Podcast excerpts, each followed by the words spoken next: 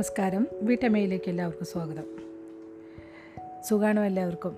സുഖാണെന്ന് കരുതുന്നു. ഞാനും കുടുംബം ഇവിടെ സുഖമായിട്ടിരിക്കുന്നു. അപ്പം നമുക്കിന്ന് നേരെ കഥയിലോട്ട് കിടക്കാം.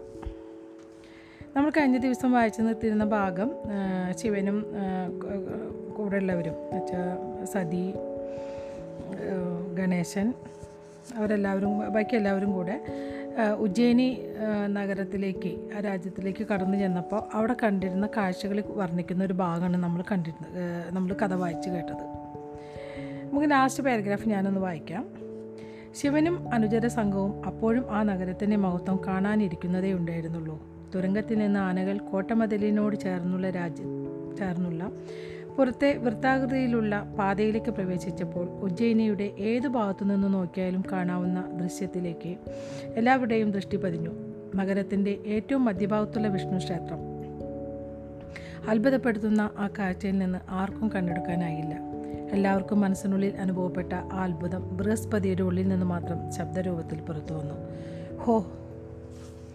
ഈ ഒരു ഭാഗമാണ് നമ്മൾ വായിച്ചു നിർത്തിയിട്ടുണ്ടായിരുന്നത്. അടുത്ത അധ്യായം നിതാന്ത പങ്കാളിത്തം ഏഴാമത്തെ അധ്യായമാണ്. അപ്പോൾ നമുക്ക് വായിച്ചു തുടങ്ങാം.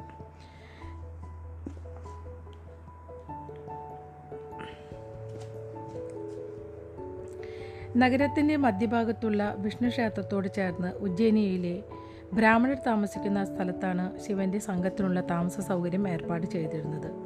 രാത്രി സുഖമായി വിശ്രമിച്ചതിന് ശേഷം ഉണർന്നെഴുന്നേറ്റ ശിവൻ സകുടുംബം പ്രാതൽ കഴിച്ചു. അതിനുശേഷം ഒരു വാസുദേവ പണ്ഡിതർ വന്ന് ശിവനെ വിഷ്ണു ക്ഷേത്രത്തിലേക്ക് അകമ്പടി സേവിച്ചു. രാവിലെ ശിവനെ ഗോപാലുമായി ചില ചർച്ചകൾ നടത്താനുണ്ടായിരുന്നു. ആ വിശാലമായ ക്ഷേത്രത്തിന്റെ ലാളിത്യമാർന്ന മഹത്വം അതിനോട് കൂടുതൽ അടുത്തു ചെല്ലുന്തോറും ശിവനെ കൂടുതൽ അനുഭവപ്പെട അനുഭവപ്പെടാൻ തുടങ്ങി. മിനുസപ്പെടുത്തിയ കരിങ്കല്ലുകളും ലോഹക്കൂട്ടും ചേർത്തുറപ്പിച്ച വൃത്താകൃതിയിലുള്ള ഒരു തറയിലായിരുന്നു ആ ക്ഷേത്രം നിർമ്മിച്ചിരുന്നത്. കല്ലുകളിൽ അടുത്തടുത്തായി ദ്വാരങ്ങളും ചാ ചാലുകളുമിട്ട് അതിൽ ഉരുക്കിയ ലോഹക്കൂട്ടൊഴിക്കുന്നു ലോഹക്കൂട്ട് തണുത്തുറയുമ്പോൾ അത് കല്ലുകളെ വേർപ്പെടുത്താനാവാത്ത വിധം ചേർത്തുറപ്പിച്ചു പിടിക്കുന്നു. ചെലവൽപ്പം കൂടുതലാണെങ്കിലും കുമ്മായ ചാന്ത് ഉപയോഗിച്ച് കല്ലുകളെ ചേർത്ത് പിടിക്കുന്നതിനേക്കാൾ ഉറപ്പ് ഈ വിദ്യയ്ക്കുണ്ടായിരുന്നു.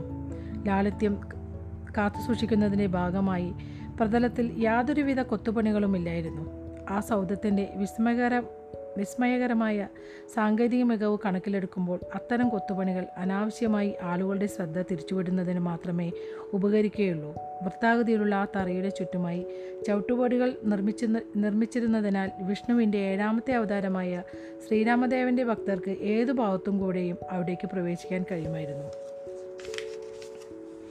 വൃത്താകൃതിയിലുള്ള ആയിരം കരിങ്ങൽ തൂണുകൾ ആ തറയിൽ ഉയർന്നു നിന്നിരുന്നു. നല്ല ആഴത്തിൽ താഴ്ത്തിയാണ് അവ സ്ഥാപിച്ചിരുന്നത്.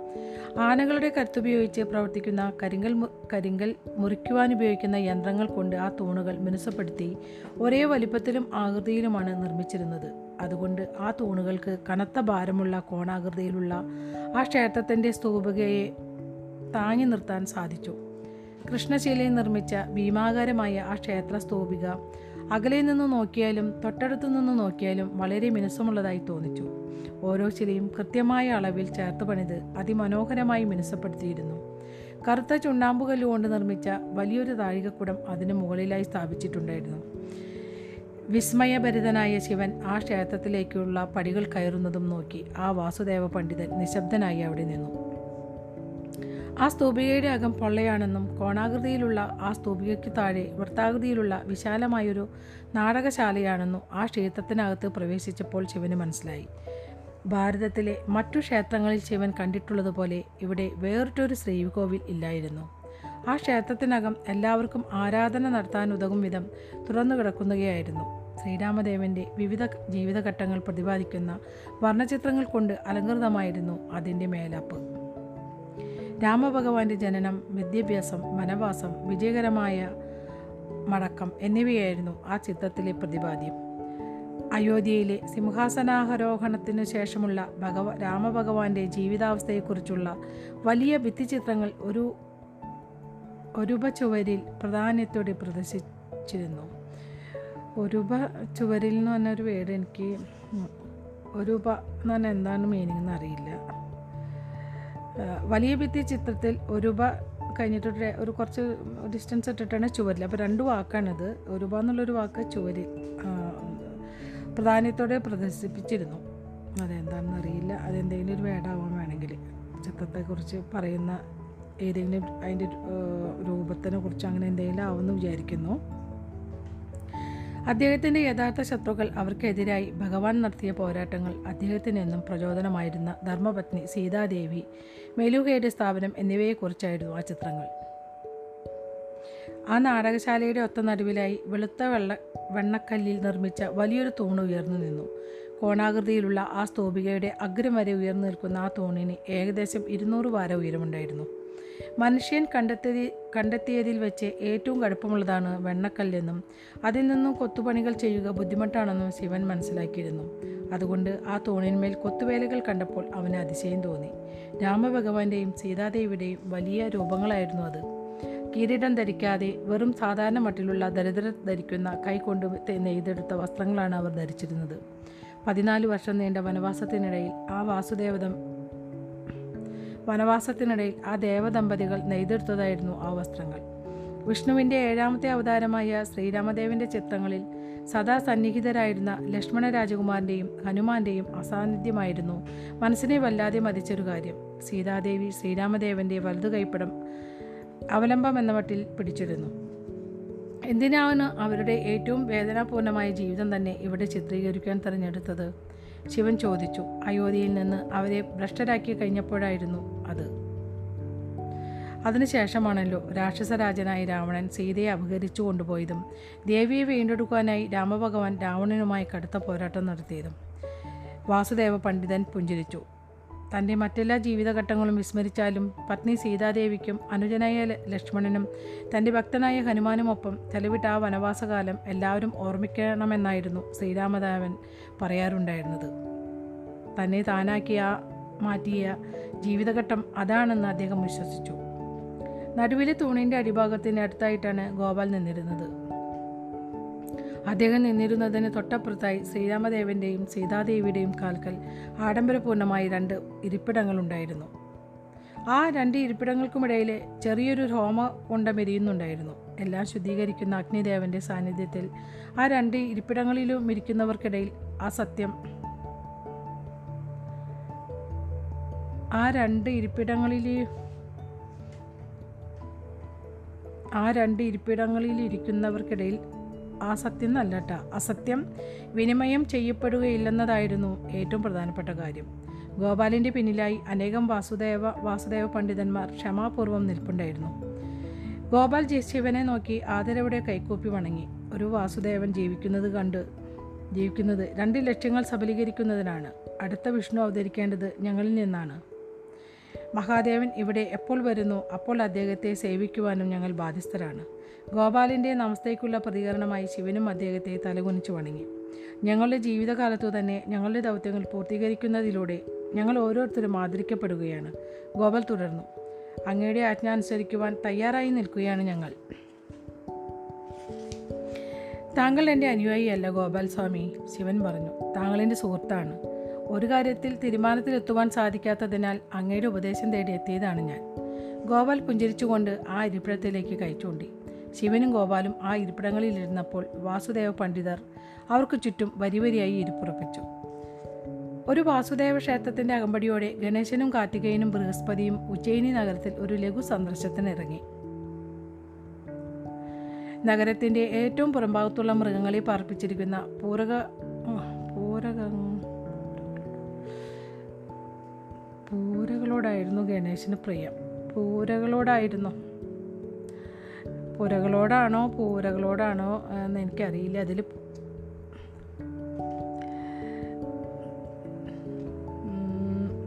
വല്ല അക്ഷരപ്പച്ചകളാവും പുരകളാവും എന്നാവും ഉദ്ദേശിച്ചിട്ടുണ്ടാവുക.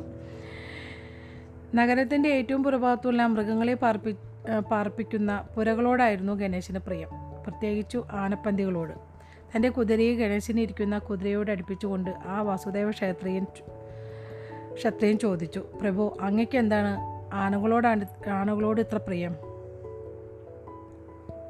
ഇനി നടക്കുവാൻ പോകുന്ന യുദ്ധത്തിൽ ഇവയ്ക്ക് വളരെ പ്രാധാന്യമുണ്ട്. ഞാൻ ഉദ്ദേശിക്കുന്ന രീതിയിൽ പരിശീലനം ലഭിച്ചാൽ ആനകൾ ഈ യുദ്ധത്തിൽ വലിയൊരു പങ്ക് വഹിക്കും. വാസുദേവൻ പുഞ്ചിരിച്ചു. അയാൾ തന്റെ കുതിരയെ കുതിരയെ ആ മൃഗശാല അയാൾ തന്റെ കുതിരയെ ആ മൃഗാലയങ്ങളുടെ നേർക്ക് നയിച്ചു. തങ്ങളുടെ പഠന പടയാനകളിൽ ഗണേശന് താല്പര്യമുണ്ടെന്ന് കേട്ടപ്പോൾ അയാൾക്ക് സന്തോഷം തോന്നി. ഭരണം നടത്തിയിരുന്ന വാസുദേവ പണ്ഡിതന്മാരുടെ നിർദ്ദേശത്തിന് വിരുദ്ധമായി വാഷു വാസുദേവ ക്ഷത്രിയന്മാർ ആനകളെ പരിശീലിപ്പിക്കുന്ന സംവിധാനം പരിഷ്കരിച്ചു. ഒരു കാലത്ത് ഭാരത സൈന്യത്തിലെ പ്രധാനപ്പെട്ട ഒരു സൈനിക ഭാഗമായിരുന്നു ഈ മൃഗങ്ങൾ. എന്നാൽ ഇവയുടെ ഭയങ്കര ശക്തിയെ തകിടം മറിക്കുന്ന രീതിയിലുള്ള പുതിയ യുദ്ധതന്ത്രങ്ങൾ വികസിപ്പിച്ചെടുത്തിരുന്നു. പടകങ്ങൾ അടിച്ച് ശബ്ദമുണ്ടാക്കി ആനകളെ വിരളി പിടിപ്പിച്ച് ഓടിച്ചാൽ അവ സ്വന്തം മണികൾക്കുള്ളിൽ തന്നെ നാശം വിതയ്ക്കും. അതായിരുന്നു ആ ആനപ്പടകൾക്കെതിരെ ശത്രുക്കൾ പ്രയോഗിച്ചിരുന്ന ഏറ്റവും മികച്ച തന്ത്രം. അതോടെ ഭൂരിഭാഗം രാജ്യങ്ങളും ആനകളെ സൈനിക സംവിധാനത്തിൽ നിന്ന് ഒഴിവാക്കി. എന്നാൽ വേണ്ടവിധം പരിശീലനം ലഭിച്ച ആനകൾക്ക് ശത്രുനിരയിൽ നാശം വിതയ്ക്കുവാൻ കഴിയുമെന്ന കാര്യത്തിൽ യാതൊരു സംശയവുമില്ല. വാസുദേവ സൈന്യത്തിലെ പരിശീലനം ലഭിച്ച ആനകളെക്കുറിച്ച് ഗണേശൻ കേട്ടിട്ടുണ്ടായിരുന്നു. എന്നാൽ വാസുദേവന്മാരുടെ മൗനശീലം മൂലം അത് സത്യമാണോ കിംവദന്തിയാണോ എന്ന് വിശ്വസിക്കുവാൻ അവർക്ക് കഴിഞ്ഞില്ല. കാർത്തികേയൻ ജ്യേഷ്ഠന്റെ അടുത്തേക്ക് കുറച്ചുകൂടി നീങ്ങി നിന്നു. ജ്യേഷ്ഠ നമ്മൾ ചമ്പലിൽ നിന്ന് ഇവിടെ വരെ വന്നത് ആനപ്പുറത്തല്ലേ? അതിവിക്ത വിദഗ്ധമായ രീതിയിൽ പരിശീലനം ലഭിച്ച അച്ചടക്കമുള്ളവയാണ് ആ ആനകൾ. അതെ അത് ശരിയാണ് കാർത്തികേയ ഗണേശൻ പറഞ്ഞു. എന്നാൽ അവ പിടിയാനകളാണ്. യുദ്ധത്തിൽ പിടിയാനകളെ ഉപയോഗിക്കാറില്ല. മനുഷ്യരെയും സാധനങ്ങളും ചുമന്നുകൊണ്ട് വരുന്നത് പോലുള്ള ജോലികൾക്കാണ് അവയെ ഉപയോഗിക്കാറുള്ളത്. കൊമ്പനാനകളെയാണ് യുദ്ധത്തിന് ഉപയോഗിക്കാറുള്ളത്. കൂടുതൽ ആക്രമോത്സുകരായതുകൊണ്ടാണോ അവയെ യുദ്ധത്തിന് ഉപയോഗിക്കുന്നത്? സാധാരണയായി ആനകൾ ശാന്ത സ്വഭാവക്കാരാണെങ്കിൽ പോലും അവയെ പരിശീലിപ്പിക്കുവാനും പ്രകോപിച്ച് ആക്രമോത്സുകരാക്കുവാനും കഴിയും. പിടിയാനകളെ പ്രകോപിപ്പിക്കുക ബുദ്ധിമുട്ടാണ്. ന്യായമായ കാരണങ്ങളുണ്ടെങ്കിൽ മാത്രമേ അവ അത് മനുഷ്യരെ കൊല്ലുകയുള്ളൂ. ഉദാഹരണമായി തന്റെ കുഞ്ഞുങ്ങൾക്ക് നേരെ ആക്രമണം ഉണ്ടായാൽ അത് രൂക്ഷമായി പ്രതികരിക്കും. എന്നാൽ ഒരു കൊമ്പനാനയെ ആക്രമി ഒരു കൊമ്പനാനയെ ആക്രമോത്സകനായി പരിശീലിപ്പിച്ചെടുക്കുവാൻ എളുപ്പമാണ്. എന്തുകൊണ്ടാണിത്? കാർത്തികേയൻ ചോദിച്ചു. താരതമ്യേന ബുദ്ധി കുറവുള്ളത് കൊണ്ടാണോ? പിടിയാനകൾ പൊതുവെ സമർത്ഥരാണെന്ന് ഞാൻ കേട്ടിട്ടുള്ളത്. പക്ഷേ അവയ്ക്ക് അല്പം കൂടി സങ്ക് സങ്കീർണതയേറും. ആനക്കൂട്ടങ്ങൾ സാമാന്യ സമാന്യേന പെണ്ണാധിപത്യമുള്ളവയാണ്. കാട്ടിൽ പിടിയാനകളാണ് തീരുമാനമെടുക്കുന്നത്. എവിടേക്ക് പോകണം? എപ്പോൾ പോകണം? എവിടെ പോയി തീറ്റ എടുക്കണം? ആനക്കൂട്ടത്തിൽ ആരൊക്കെ വേണം? ആരെയൊക്കെ ചവിട്ടി പുറത്താക്കണം? എന്നിങ്ങനെയുള്ള തീരുമാനങ്ങൾ. ചവിട്ടി പുറത്താക്കുകയോ? അതെ കൗമാരപ്രായം കഴിഞ്ഞാൽ കൊമ്പനാനകൾ കൂട്ടത്തിൽ നിന്ന് പുറത്തു പോകണം. ഒന്നുകിൽ അവർ സ്വന്തമായി ജീവിക്കാൻ പഠിക്കണം. അല്ലെങ്കിൽ അലഞ്ഞു തിരിഞ്ഞു നടക്കുന്ന ആനകളുടെ കൂട്ടത്തിൽ അവർക്ക് ചേരാം. അത് അന്യായമാണ്. പ്രകൃതിക്ക് ന്യായാന്യായങ്ങളിൽ താല്പര്യമില്ല കാർത്തികേയ. കഴിവിൽ മാത്രമാണ് അതിന് താല്പര്യം. ആനക്കൂട്ടത്തിന് കൊമ്പനാനകളെ കൊണ്ട് കാര്യമായ ഉപയോഗമൊന്നുമില്ല. സ്വയം പ്രതിരോധിക്കുവാനും കുഞ്ഞുങ്ങളെ സംരക്ഷിക്കുവാനുള്ള ശേഷി പിടിയാനകൾക്കുണ്ട്. കുഞ്ഞുങ്ങൾ കുഞ്ഞുങ്ങൾ ഉണ്ടാക്കുവാൻ മാത്രമേ പിടിയാനകൾക്ക് കൊമ്പനാനകളുടെ ആവശ്യം വരുന്നുള്ളൂ. അപ്പോൾ അവയെങ്ങനെ? പ്രജനനകാലത്ത് പിടിയാനക്കൂട്ടം അലഞ്ഞു നടക്കുന്ന ഏതെങ്കിലും കൊമ്പനെ സ്വീകരിച്ച് ഇണചേർന്ന് ഗർഭം ധരിക്കുന്നു. അതിനുശേഷം അവർ കൊമ്പനാനകളെ വീണ്ടും ഒഴിവാക്കുന്നു. കാർത്തികേയൻ തലകുലുക്കി അത് വല്ലാത്ത കഷ്ടമാണ്. ശരി പക്ഷേ അതാണ് അവിടുത്തെ രീതി. സംഘത്തിലെ തറവാട്ടമ്മ നിർദ്ദേശിക്കുന്ന വിധത്തിലുള്ള പെരുമാറ്റ രീതികളും സംഘടിതമായ ബലതന്ത്രവുമാണ് ആനക്കൂട്ടം അനുവർത്തിക്കുന്നത്. അതേസമയം കൊമ്പനാകട്ടെ യാതൊരു കെട്ടുപാടുകളോ ചുമതലകളോ ഇല്ലാതെ അലഞ്ഞു നടക്കുന്നു. ഒറ്റയാനാകുമ്പോൾ നിലനിൽപ്പിന് വേണ്ടി അവൻ കൂടുതൽ ആക്രമോത്സുകത കാണിക്കും. മുതിർന്ന കൊമ്പനെ കൈകാര്യം ചെയ്യുക ബുദ്ധിമുട്ടായതിനാൽ അവനെ കുഞ്ഞിലെ പിടികൂടി പരിശീലിപ്പിക്കേണ്ടി വരും. എന്നാൽ ഒരിക്കൽ അവൻ ചട്ടങ്ങൾ അനുസരിച്ചു തുടങ്ങിയാൽ പിന്നെ കാര്യങ്ങൾ എളുപ്പമാണ്. അതോടെ അവൻ ചട്ടക്കാരനെ അനുസരിക്കാൻ തുടങ്ങും. ന്യായാന്യായങ്ങൾ നോക്കാതെ അവൻ ആരെയും ആക്രമിച്ചു കൊല്ലും. തന്റെ യജമാനനായ ചട്ടക്കാരൻ കൽപ്പിച്ചതുകൊണ്ട് മാത്രം അവനത് ചെയ്യാൻ തയ്യാറാവും. കുമാരന്മാരെ അവരുടെ സംഭാഷണത്തിനിടയിലേക്ക് കടന്നുകയറി വാ വാസുദേവ ക്ഷത്രിയൻ പറഞ്ഞു ആനപ്പ ആനപ്പന്തി എത്തി. ഇത് വേറൊരു ഭാഗമാണ്. ഞാൻ തിന്മയെന്നു കരുതുന്നത് എന്താണെന്ന് താങ്കൾക്ക് മുന്നേ അറിയാമെന്ന് ഞാൻ ഊഹിക്കുന്നു. കോമാഗ്നിക്ക് പുറകെ കുറുകെ ഗോപാലിനെ നോക്കിക്കൊണ്ട് ശിവൻ പറഞ്ഞു അത് മനസ്സിലാക്കിയില്ലെങ്കിൽ ഞാനൊരു സമർത്ഥനായ മനസ്സു വായനക്കാരനായി മനസ്സു വായനക്കാരനായി തീരുകയില്ല. ഗോപാൽ പുഞ്ചിരിച്ചു. പക്ഷേ താങ്കൾക്കത് അറിയുവാൻ താല്പര്യമുണ്ടെന്ന് ഞാൻ ഊഹിക്കുന്നു. അതെ ഇനി താങ്കൾക്കതിന്റെ കാരണങ്ങൾ അറിയാമെങ്കിൽ എന്താണാവയെന്ന് പറയാമോ? ശരി ആദ്യത്തേത് ആദ്യം പറയാം. നിശ്ചയമായും താങ്കൾ പറയുന്നതിനോട് ഞാൻ യോ ഞങ്ങൾ യോജിക്കുന്നു. ഓരോ വാസുദേവനും താങ്കളോട് യോജിക്കുന്നു. എന്തുകൊണ്ട്? മഹാദേവൻ എന്ന പ്രസ്ഥാനത്തിന്റെ വിശ്വസ്തരായ അനുയായികളാണ് ഞങ്ങൾ. താങ്കളുടെ പക്കൽ കൃത്യമായ ഉത്തരമുണ്ടെങ്കിൽ താങ്കളുമായി ഞങ്ങൾ യോജിച്ചേ മതിയാവൂ. ശിവന്റെ മനസ്സ് എവിടെയോ ഒന്നുടക്കി. എന്റെ മക്കൾ ശരിയായി ഉത്തരമുണ്ടെങ്കിൽ? അതെ വെല്ലുവിളികൾ നിരവധി ഉയർന്നിട്ടും മഹാദേവന്മാർക്കു മുന്നിൽ ഉയരുന്ന ചോദ്യത്തിന് എന്താണ് തിന്മ എന്ന ചോദ്യത്തിനുള്ള ശരിയായ ഉത്തരങ്ങൾ താങ്കൾ ഉത്തരത്തിൽ താങ്കൾ എത്തിച്ചേർന്നിരിക്കുന്നു. നിങ്ങൾക്ക് നേരത്തെ തന്നെ അതിനുള്ള ഉത്തരം അറിയാമായിരുന്നു എന്നാണോ അതിനർത്ഥം? തീർച്ചയായും എന്റെ മുന്നിൽ ഉയർന്ന ചോദ്യങ്ങൾക്കുള്ള ഉത്തരമാണ് എനിക്കറിയാമായിരുന്നത്. വിഷ്ണു എന്ന പ്രസ്ഥാനത്തിന് മുന്നിൽ ഉയരുന്ന പ്രധാന ചോദ്യം ഇതാണ്. എന്താണ് തിന്മ? വിഷ്ണുവിന് മുന്നിൽ ഉയരുന്ന ചോദ്യങ്ങൾ രണ്ടാണ്. ഏതാണ് അടുത്ത ദൈവം? എപ്പോഴാണ് ദൈവം തിന്മയായി മാറുന്നത്? എപ്പോഴാണെന്നോ? അതെ മഹാദേവൻ പുറത്തുള്ളവനാണെങ്കിൽ വിഷ്ണു അകത്തുള്ളവനാണ്. വലിയൊരു നന്മ കൊണ്ട് പുതിയൊരു ജീവിത രീതി വെട്ടിപ്പ് തുറന്ന് മനുഷ്യരെ അവിടേക്ക് നയിക്കുക എന്നതാണ് അവന്റെ കടമ. ആ മഹത്തായ നന്മ പല വിധത്തിലുമുള്ളതാകാം ദിവ്യാസ്ത്രം പോലെ പുതിയൊരു സാങ്കേതിക വിദ്യയോ സോമരസം പോലെയൊരു സൃഷ്ടിയോ ആകാം. ഒരു തത്വശാസ്ത്രം പോലുമാകാം. തൊട്ട തൊട്ടുമുമ്പത്തെ വിഷ്ണു വധി തൊട്ടുമുമ്പത്തെ വിഷ്ണു വിധിച്ചത് തുടർന്നുള്ള നേതാക്കന്മാർ പിന്തുടരുന്നു. പക്ഷേ ഇടയ്ക്കെപ്പോഴെങ്കിലുമൊക്കെയോ പുതിയൊരു ജീവിത രീതി സൃഷ്ടിക്കുന്ന ആളായി വിഷ്ണു മാറുന്നു. ശ്രീരാമദേവൻ ഒന്നിലധികം അവതാരങ്ങൾ ഉപയോഗിക്കുകയുണ്ടായി. അതായത് നമ്മൾ ജനിച്ച ജാതി നിർബന്ധമായും സ്വീകരിക്കുന്നതിന് പക- പകരം നമുക്കിഷ്ടപ്പെട്ട ജാതി തിരഞ്ഞെടുക്കാനുള്ള അവസരം അവസരം. വരേണ്യവർഗത്തിന് മാത്രമല്ല സമൂഹത്തിന് മുഴുവനും സോമരസം ഉപയോഗിക്കാനുള്ള അനുവാദം അദ്ദേഹം നൽകി. എന്നാൽ സ്വ സൗമന്യസം പലപ്പോഴും നമ്മെ തിന്മയിൽ തിന്മയിലേക്ക് നയിക്കുന്നു എന്ന കാര്യം ഓർക്കുക. മനുഷ്യ മഹർഷിയുടെ അനുശാസനങ്ങളിൽ നിന്ന് ഞാനത് മനസ്സിലാക്കിയിട്ടുണ്ട്. എന്തുകൊണ്ടാണ് ഇങ്ങനെ സംഭവിക്കുന്നത് എന്നതിനുള്ള കാരണങ്ങൾ അങ്ങയിൽ നിന്നും അറിഞ്ഞാൽ കൊള്ളാമെന്നുണ്ട്. ഈ ചോദ്യത്തിന് ഭംഗിയായി ഉത്തരം നൽകുന്ന ഒരു തത്വശാസ്ത്ര ഗ്രന്ഥം ഞങ്ങളുടെ ഗോത്രത്തിലുണ്ട്. നൂറ്റാണ്ടുകളായി ഞങ്ങൾ ആദരിച്ചു പോരുന്ന ഹരി മോഹൻ എന്നീ മഹാദാർശനികരുടെ അനുശാസനങ്ങൾ അതിലുണ്ട്. വാസുദേവൻ മുതൽക്കുള്ള ഞങ്ങളുടെ ഗോത്രവർഗത്തിന്റെ എല്ലാ മുഖ്യന്മാരുടെയും അനുശാസനങ്ങൾ അതിലുണ്ട്. ഭഗവാന്റെ ഗീതങ്ങൾ എന്നാണ് ഞങ്ങൾ അതിനെ വിളിക്കുന്നത്. ഭഗവാന്റെ ഗീതങ്ങളോ? അതെ പൗരാണിക സംസ്കൃതത്തിൽ ഭഗവത്ഗീത എന്നാണ് ഇതിന്റെ പേര്. ഞാനിവിടെ പറയാൻ ഉദ്ദേശിക്കുന്ന കാര്യം സംക്ഷേപസുന്ദരമായി അതിന്റെ ഒരൊറ്റ വരിയിൽ ഒതുങ്ങിയിരിക്കുന്നു. അതിസർവത്ര വർജ അതിസർവത്ര വർജയേത്. അമിതമായുള്ളതെല്ലാം ഒഴിവാക്കുക. അമിതമായാൽ എന്തും ചീത്തയാണ്. നമ്മളിൽ ചിലർ നന്മയാൽ ആകർഷിക്കപ്പെടുന്നു.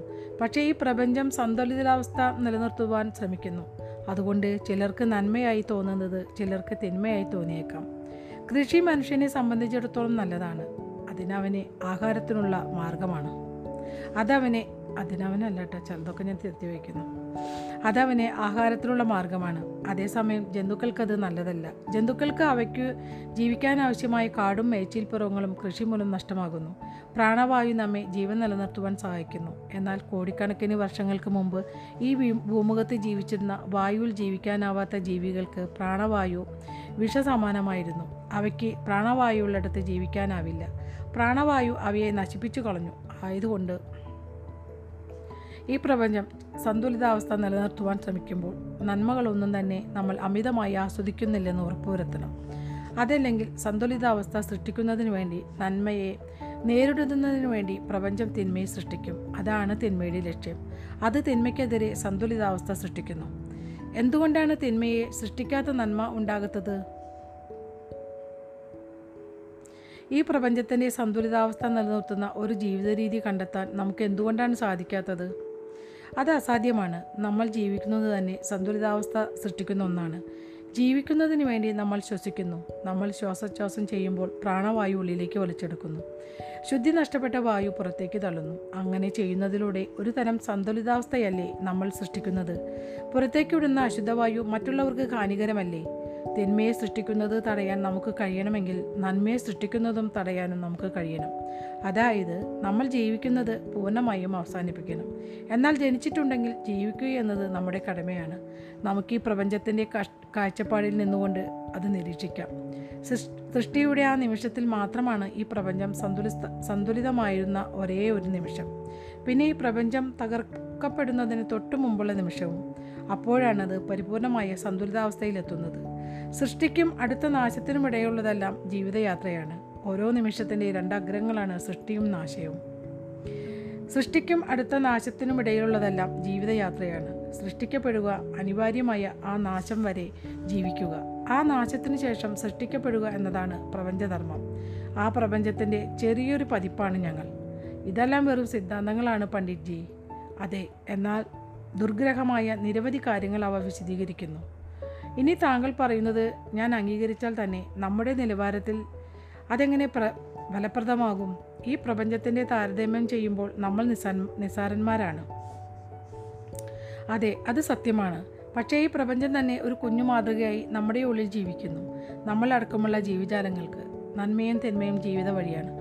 നമ്മുടെ സൃഷ്ടിയും സംഹാരവുമെല്ലാം തിൻ നന്മയിലൂടെയും തിന്മയിലൂടെയുമാണ് സംഭവിക്കുന്നത്. അതായത് സന്തുലിതാവസ്ഥകളിലൂടെയും അസന്ത അസന്തലി അസന്തുലിതാവസ്ഥയിലൂടെയും ജന്തുക്കളും സസ്യങ്ങളും ഗ്രഹങ്ങളും നക്ഷത്രങ്ങളും അടക്കമുള്ള സർവ ചരാചരങ്ങളുടെയും കാര്യത്തിൽ ഇത് ശരിയാണ്. നന്മയെയും തിന്മയെയും നിയന്ത്രിക്കുവാൻ മനുഷ്യന് സാധിക്കുന്നു എന്നതാണ് അവനെ വ്യത്യസ്തനാക്കുന്നത്. മിക്ക ജന്തുക്കൾക്കും അതിനുള്ള അവസരം ലഭിക്കുന്നില്ല. ദശലക്ഷക്കണക്കിന് വർഷങ്ങൾക്ക് മുമ്പ് നിരവധി ഭീമാകാരമായ ജീവികൾ ഈ ഭൂമുഖത്ത് വസിച്ചിരുന്നു. കാലാവസ്ഥ അവയെ ഈ ഭൂമുഖത്ത് നിന്ന് തുടച്ചു നോക്കി. ഈ വംശനാശത്തിനു കാരണം അവയല്ലെന്നും പൊടുന്നനെ അവർക്കിടയിൽ തലപൊക്കിയ തിന്മയാണ് അതിന് കാരണമെന്നും വിശ്വസിക്കുവാൻ വേണ്ട മതിയായ കാരണങ്ങൾ നമ്മുടെ പക്കലുണ്ട്. എന്നാൽ ഈശ്വരന്റെ ഏറ്റവും വലിയ സമ സമ്മാനമായ ബുദ്ധിശക്തി കൊണ്ട് അനുഗ്രഹീതരാണ് മനുഷ്യജീവികൾ. ഈ ശക്തി നമ്മെ കാര്യങ്ങൾ തിരിച്ചറിയുവാനും ആവശ്യമുള്ളത് തിരഞ്ഞെടുക്കുവാനും പ്രാപ്തരാക്കുന്നു. നല്ലത് തിരഞ്ഞെടുക്കുവാനും അതുവഴി ജീവിതത്തിന് പുരോഗതി ഉണ്ടാക്കുവാനുമുള്ള ശക്തി നമുക്കുണ്ട്. അതുപോലെ തന്നെ തിന്മ നമ്മെ പൂർണമായി നശിപ്പിക്കുന്നതിന് മുമ്പ് അതിനെ തടയുവാനുള്ള കരുത്തും നമുക്കുണ്ട്. മറ്റു ജീവിത മറ്റു ജീവികൾക്ക് പ്രകൃതിയുമായുള്ള ബന്ധത്തിൽ നിന്ന് വ്യത്യസ്തമാണ് നമ്മളും പ്രകൃതിയുമായുള്ള ബന്ധം. പ്രകൃതി അതിന്റെ നിയമം മറ്റുള്ള ജീവികളുടെ മേൽ അടിച്ചേൽപ്പിക്കുന്നു. എന്നാൽ മനുഷ്യൻ തന്റെ നിയമങ്ങൾ പലപ്പോഴും പ്രകൃതിയുടെ മേൽ അടിച്ചേൽപ്പിക്കുന്നു. കൃഷി സൃഷ്ടിച്ചെടുത്തതുപോലെ നന്മ സൃഷ്ടിച്ചും ഉപയോഗപ്പെടുത്തിയതും നമുക്കത് ചെയ്യാൻ കഴിയും. പക്ഷേ പലപ്പോഴും നമ്മൾ മറക്കുന്ന ഒരു കാര്യമുണ്ട്. നമ്മൾ സൃഷ്ടിച്ചെടുക്കുന്ന നന്മയാണ് നമ്മെ നശിപ്പിക്കുന്ന തിന്മയിലേക്ക് നമ്മെ നയിക്കുന്നത്. ആ ഘട്ടത്തിലാണോ മഹാദേവൻ പ്രത്യക്ഷപ്പെടുന്നത്?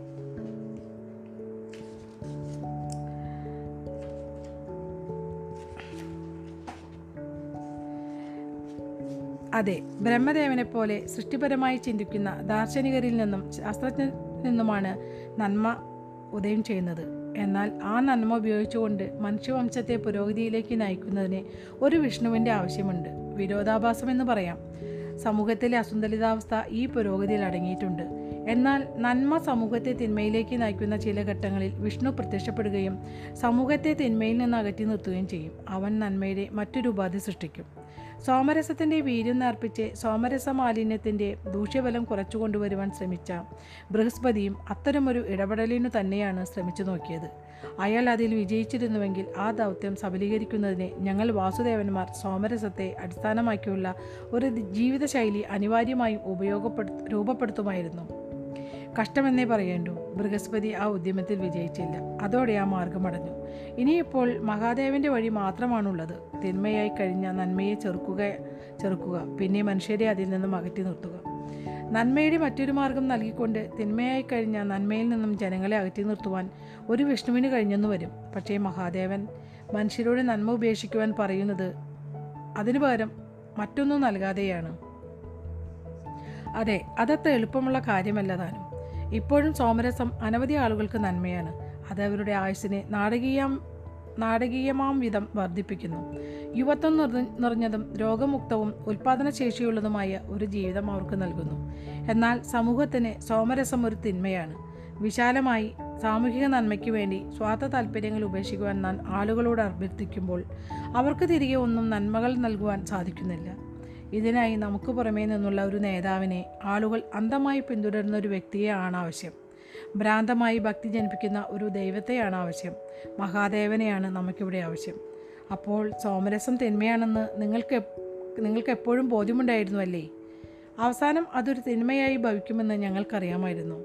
അപ്പോഴാണത് സംഭവിക്കുക എന്നായിരുന്നു ഞങ്ങൾക്കറിയാൻ കഴിയാതിരുന്നത് എപ്പോഴാണ് സംഭവിക്കുക എന്ന സംഭവിക്കുക എന്നായിരുന്നു ഞങ്ങൾക്കറിയാൻ കഴിയാതിരുന്നത്. തിന്മയ്ക്ക് അതിന്റെ വഴിയിലൂടെ സഞ്ചരിക്കേണ്ടതുണ്ട് എന്നതോർക്കുക സമൂഹത്തിൽ നിന്ന് നന്മയെ വളരെ നേരത്തെ തന്നെ നമ്മൾ നീക്കം ചെയ്യുകയാണെങ്കിൽ സംസ്കാരത്തിന്റെ മുന്നോട്ടുള്ള പ്രയാണത്തെ തടയുകയായിരിക്കും നമ്മൾ ചെയ്യുന്നത്. എന്നാൽ വളരെ വൈകിയാണ് നമ്മളത് നീക്കം ചെയ്യുന്നതെങ്കിൽ സമൂഹത്തിന്റെ സമ്പൂർണ നാശമായിരിക്കും അതുകൊണ്ടുണ്ടാകുന്നത്. അതുകൊണ്ട് തിന്മയ്ക്കെതിരായ പോരാട്ടത്തിൽ അതിനുള്ള സമയമോ സമയമായോ എന്ന് മഹാദേവന്റെ പ്രസ്ഥാനം നിശ്ചയിക്കുന്നതുവരെ വിഷ്ണുവിന്റെ പ്രസ്ഥാനം കാത്തു നിൽക്കേണ്ടതായി വരും. ഇവിടെ നമ്മൾ ഈ വിഷയത്തിൽ ഒരു മഹാദേവൻ പ്രത്യക്ഷപ്പെട്ടു കഴിഞ്ഞു. അന്വേഷണത്തിനൊടുവിൽ അന്വേഷണത്തിനൊടുവിൽ സോമരസം തിന്മയാണെന്ന തീരുമാനത്തിൽ അദ്ദേഹം എത്തിച്ചേരുകയും ചെയ്തു. അതുകൊണ്ട് തിന്മ നീക്കം ചെയ്യപ്പെടുവാനുള്ള സമയം ആഗതമായി കഴിഞ്ഞുവെന്ന് നമുക്ക് മനസ്സിലായി. ഇനി ആ സമവാക്യത്തിൽ നിന്ന് സോമ സോമരസത്തെ പുറത്തെടുക്കണം. ഒരു മിനിറ്റ്. ഞാൻ ഈ അധ്യായം വലുതാണോ ചെറുതാണോ എന്ന് നോക്കട്ടെ ആ രണ്ട് പേജും കൂടി ഉള്ളു. അപ്പോൾ അതും കൂടി വായിച്ചെടുക്കാം നമുക്ക്. ഇനി വേറൊരു ഭാഗമാണിത്. ഗണേശനും കാർത്തികേയനും ബൃഹസ്പതിയും ആനപ്പന്തിയുടെ കവാടത്തിൽ നിലയുറപ്പിച്ചു. കരിങ്കല്ല് കൊണ്ട് നിർമ്മിച്ച വൃത്താകൃതിയിലുള്ള പത്ത് പന്തികളാണ് അവിടെ ഉണ്ടായിരുന്നത്. ഓരോ പന്തിയിലും എണ്ണൂറ് മുതൽ ആയിരം ആനകൾ വരെ പാർപ്പിക്കുവാൻ കഴിയുമായിരുന്നു. അതിൽ അഞ്ചു പന്തികൾ പിടിയാനകൾക്കും ആനക്കുട്ടികൾക്കും വേണ്ട ഉള്ളതായിരുന്നു. ബാക്കിയുള്ള അഞ്ചെണ്ണം യുദ്ധത്തിന് വേണ്ടി പരിശീലിക്കപ്പെടുന്ന കൊമ്പനാനകൾക്ക് വേണ്ടിയുള്ളതാണ്. പിടിയാനകൾക്ക് വേണ്ടിയുള്ള പന്തികൾക്ക് നടുവിൽ കുളങ്ങളുണ്ടായിരുന്നു അവയ്ക്ക് ചെളിയിൽ കുളിക്കുവാനും വെള്ളത്തിൽ ചെരിഞ്ഞു കിടക്കുവാനുമായിട്ടായിരുന്നു അത്. ആ കുളങ്ങൾക്ക് ചുറ്റുമുള്ള പ്രദേശം ആനകൾക്കൊന്ന് ചേരുവാനുള്ള സ്ഥലമായിരുന്നു. നടുവിലെ കുളത്തിന് ചുറ്റുമായി പോഷകസമൃദ്ധമായ ഇലകൾ ആ ജീവികൾക്ക് ഭക്ഷിക്കാൻ വേണ്ടി കൂട്ടിയിട്ടിരുന്നു. നല്ല സ്വാദിഷ്ടമായ ഇലകളും സസ്യങ്ങളും തീറ്റുന്നതിനായി പിടിയാനകളെ ഇടയ്ക്കിടെ കാട്ടിലേക്ക് കൊണ്ടുപോകും. ഇങ്ങനെ കാട്ടിൽ പോകുമ്പോൾ അവയ്ക്ക് തങ്ങളുടെ ശരീരത്തിന്റെ ജീവനറ്റ പുറന്തൊലി വൃക്ഷത്തടിയിൽ ഉരച്ച് പൊഴിച്ചു കളയാനുള്ള അവസരം ലഭിക്കും. പിടിയാനകളുടെ പന്തിക്കകത്തുള്ള വിശ്രമ പ്രദേശങ്ങളിൽ അവയ്ക്ക് സ്വതന്ത്രമായി കൂടിച്ചേരുവാനുള്ള അവസരം ലഭിച്ചു. കൂട്ടങ്ങളായി മേഞ്ഞു നടക്കുന്ന പിടിയാനകളുടെ ഓരോ സംഘത്തെയും മുതിർന്ന പിടിയാനകൾ നയിച്ചു. കൊമ്പനാനകൾക്കുള്ള പന്തികൾ തീർത്തും വ്യത്യസ്തമായിരുന്നു. ഓരോ ആനയ്ക്കും ഭാഗം തിരിച്ച് പന്തികൾ ഇട്ടിരുന്നു. ഓരോ ആനയുടെയും ചട്ടക്കാരൻ അതിന്റെ പന്തിയുടെ തൊട്ടു മുകളിലാണ് താമസിച്ചിരുന്നത്. അതുമൂലം എല്ലായ്പ്പോഴും ആന ചട്ടക്കാരന്റെ നിയന്ത്രണത്തിലാണെന്ന് പറയാം. അതുകൊണ്ട് ആനയും ആനക്കാരും തമ്മിൽ നല്ല വ്യക്തിബന്ധമുണ്ടായിരുന്നു. കൊമ്പനാനകളെ കൊണ്ട് എന്തെങ്കിലും ജോലി ചെയ്യിക്കുവാൻ അവർ ഉദ്ദേശിക്കുന്നില്ലായിരുന്നു.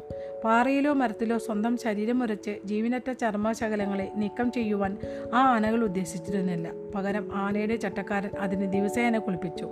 തീറ്റയ്ക്കായി പന്തിയുടെ നടുഭാഗത്തേക്ക് അവയ്ക്ക് നടക്കേണ്ടതില്ല. വൃക്ഷങ്ങളിൽ നിന്ന് വെട്ടിയെടുത്ത ഓലകൾ അവയുടെ പന്തിയുടെ മുന്നിൽ കൊണ്ടുവന്നിട്ട് കൊടുത്തു. കൊമ്പനാനകൾക്ക് ഒരൊറ്റ ജോലിയേ ഉണ്ടായിരുന്നുള്ളൂ. യുദ്ധത്തിനുള്ള പരിശീലനത്തിന് വിധേയരാവുക. കൊമ്പനാനകളുടെ പന്തികളുടെ മധ്യഭാഗം ആ ലക്ഷ്യം വെച്ചാണ് ഒരുക്കിയിരുന്നത്. പിടിയാന പന്തികളുടെ മധ്യ- മധ്യഭാഗത്തുണ്ടായിരുന്ന പോലെ ഈ പന്തികൾക്ക് നടുവിലും വെള്ളക്കുണ്ടുകൾ ഉണ്ടായിരുന്നു. പക്ഷേ അവയ്ക്ക് ആഴം കൂടുതലുണ്ടായിരുന്നു. ഇവിടെ ജന്മസിദ്ധമായി നീന്തുവാനുള്ള അവയുടെ ശേഷി കൂടുതൽ മെച്ചപ്പെട്ട രീതിയിൽ ഉപയോഗിക്കുവാനുള്ള പരിശീലനം അവയ്ക്ക് ലഭിച്ചു. തോണികൾ ഇടിച്ചുമുക്കുവാൻ അവയെ പഠിപ്പിച്ചിരുന്നു ആ വെണ്ട വെള്ളക്കുണ്ടുകൾക്ക് ചുറ്റും പരിശീലന കേന്ദ്രങ്ങളുണ്ടായിരുന്നു. ശത്രു സൈന്യത്തിന്റെ കാലാൽപ്പടയെ തകർക്കുന്നതിനുള്ള പ്രത്യേക യുദ്ധമുറകൾ അവയെ പരിശീലിപ്പിച്ചിരുന്നു. ആനകളെ വെകിലി പിടിപ്പിക്കുവാനായി അടുത്തിടെ പടക പടകങ്ങളും പടക്കത്തിന് പകരം. പടക്കത്തിന് പകരമുണ്ട് പടക പടകങ്ങൾ എന്ന് എഴുതിയിട്ടുള്ളത് കേട്ടോ ഞാൻ ആദ്യം പടക്കം പട എന്താണെന്ന് വിചാരിച്ചു. പടക്കം തന്നെയാണ് മനസ്സിലുണ്ടായിരുന്നു. പക്ഷേ പടക്കം തന്നെയാണ്. പക്ഷേ ഇവിടെ പടകങ്ങൾ എന്നാണ് എഴുതിയിട്ടുള്ളത്. ചില വാക്കുകളൊക്കെ നമ്മൾ സാധാരണ യൂസ് ചെയ്യുന്ന പോലെയല്ല ഇതിൽ എഴുതിയിട്ടുള്ളത്. ഭയങ്കര വ്യത്യാസമായിട്ടാണ് എഴുതിയിട്ടുള്ളത്. അപ്പോൾ അപ്പോൾ നമുക്കതന്നെ വായിക്കാം. ഇതിന് പുറമെ യുദ്ധത്തിന് ഉപയോഗിക്കുന്ന പടക്കങ്ങളുടെയും പെരുമ്പറകളുടെയും ശബ്ദം ഇവയ്ക്ക് പരിശീലിക്കുന്നതിനുള്ള പദ്ധതി ഏർപ്പാട് ചെയ്തിരുന്നു. അടുത്തതായി ഗണേശനും കാർത്തികേയനും ബൃഹസ്പതിയെയും കൊണ്ടുപോയത് ആ കൊമ്പനാന പന്തിക്കടുത്തേക്കായിരുന്നു താൻ വ്യക്തിപരമായി അഭിമാനം കൊണ്ടിരുന്ന ഒരാനയുടെ മുന്നിലേക്കാണ് ആ വാസുദേവൻ അവരെ നയിച്ചത്. ആ ആനയുടെ മുന്നിലെത്തിയപ്പോൾ അയാൾ ആനക്കാരനെ വിളിച്ച് ആ ആനയെ പുറത്തു കൊണ്ടുവരാൻ നിർദ്ദേശിച്ചു.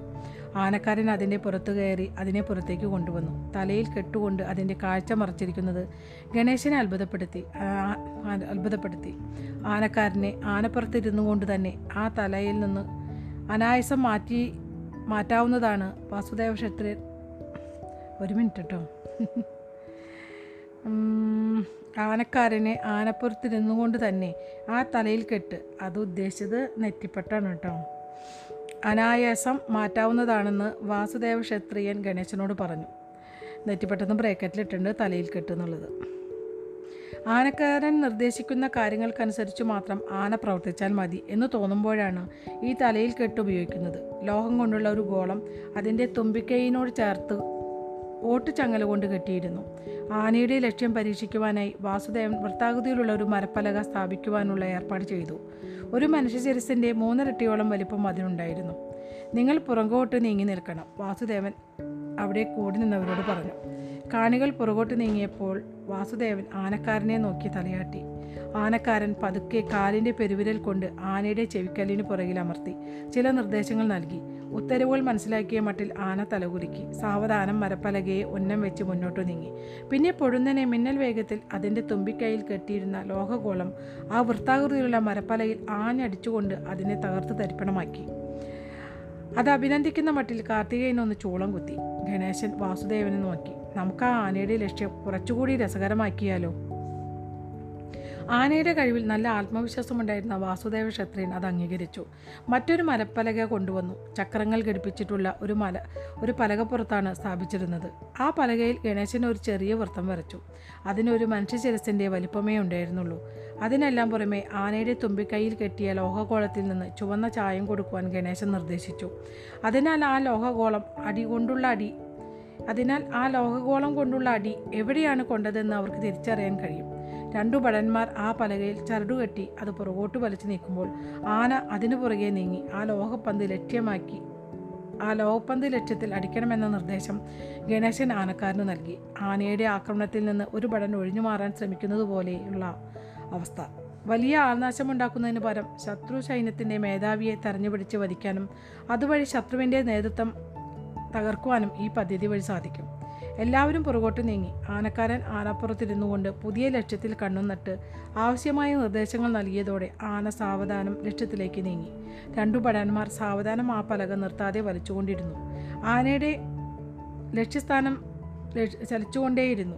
പൊടുന്നനെ ആനക്കാരന്റെ വലതുകാലിന്റെ പെരുവിരൽ ആനയുടെ ചെവിക്കല്ലിൽ അമർന്നു. ആന പൊടുന്നനെ തൊമ്പിക്കൈ ആഞ്ഞു വീശി ആ ലോഹഗോളം മരപ്പലകയുടെ നടുവിൽ തന്നെ കൊണ്ടു. ആ ലക്ഷ്യം തകർക്കുവാൻ പോന്ന അടിയായിരുന്നു അത്. ഗണേശൻ പുഞ്ചിരിയോടെ ഇതിഹാസ തുല്യനായ മൃഗ മൃഗേശ്വരനെ നമിച്ചുകൊണ്ട് ഇങ്ങനെ പറഞ്ഞു. എന്റെ പശുപതിനാഥ എന്തൊരു ഉശിരൻ ആനയാണിത് ഓ അങ്ങനെ ഈ വലിയൊരു ചാപ്റ്ററായിരുന്നു ഇത് ഇത് അവസാനിച്ചിരിക്കുകയാണ്. കുറേ തെറ്റൊക്കെ ഞാൻ വായിച്ചിട്ടുണ്ട് കേട്ടോ. നിങ്ങളത് ക്ഷമിക്കുന്നു കരുതുന്നു. അതിങ്ങനെ എന്താണെന്ന് വെച്ചാൽ നമ്മൾ നമ്മളിങ്ങനെ വായിച്ചുകൊണ്ടിരിക്കുമ്പോൾ നമ്മുടെ മനസ്സിലൊരു വേർഡ് ഉണ്ടായിരിക്കും അപ്പോൾ അടുത്തത് ഇങ്ങനെ നോക്കിയിട്ട് ഇങ്ങനെ വായിക്കുമ്പോൾ പെട്ടെന്ന് അത് തെറ്റിപ്പോണതാണ്. അപ്പോൾ ഇതുവരെ ക്ഷമയോടെ കഥ കേട്ടുകൊണ്ടിരുന്ന എല്ലാവർക്കും നന്ദി നമസ്കാരം.